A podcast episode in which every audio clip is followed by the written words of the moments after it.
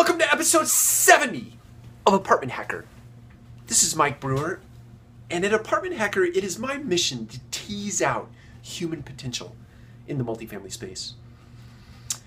And tonight I want to talk about that in the context of idiots sell Rolexes, geniuses sell the lifestyle of a Rolex wearer, right? So I read that somewhere, and I, I want to sort of make a correlate, draw a correlation to the multifamily space in, in apartments, in selling apartments specifically. Now, I won't go so far as to say that idiots sell apartments, okay? That's not my way of talking, but I would say that it really is the genius leasing consultant that sells the lifestyle of your apartment community versus just selling the space itself. I think we would all agree, and I'm not the first person to say this, but we sell a commodity. Apartments are commodities. And within the various uh, grades, right, grade A, B, C, there are commodities, right? They're grade A commodities, they're grade B commodities, grade C commodities. We sell commodities. It's a ceiling, four walls, and a piece of carpet, or as of late, it's been vinyl plank. And the level of finish is whatever, it's here nor there the point I'm making is this we sell commodities, but geniuses, genius salespeople, leasing consultants, take that commodity and spin it into a lifestyle that people get amped up about. I mean, I'm not the first person to say this either. People buy based on emotions. They buy based on their emotions.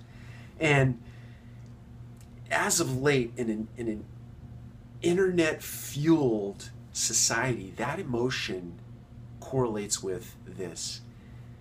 That emotion that you elicit out of somebody also needs to marry up to quick and easy transactions, right? So a genius leasing consultant sells a lifestyle, but they do it in the context of really fast and really easy because people like to make fast decisions and they like the the uh, process to be as seamless as possible, easy as possible. If you don't make that lifestyle choice easy and you don't make it quick, you'll lose them. You'll lose people. That sales process that used to be 30 and 45 minutes long, it probably still does exist for a certain subset of people out there.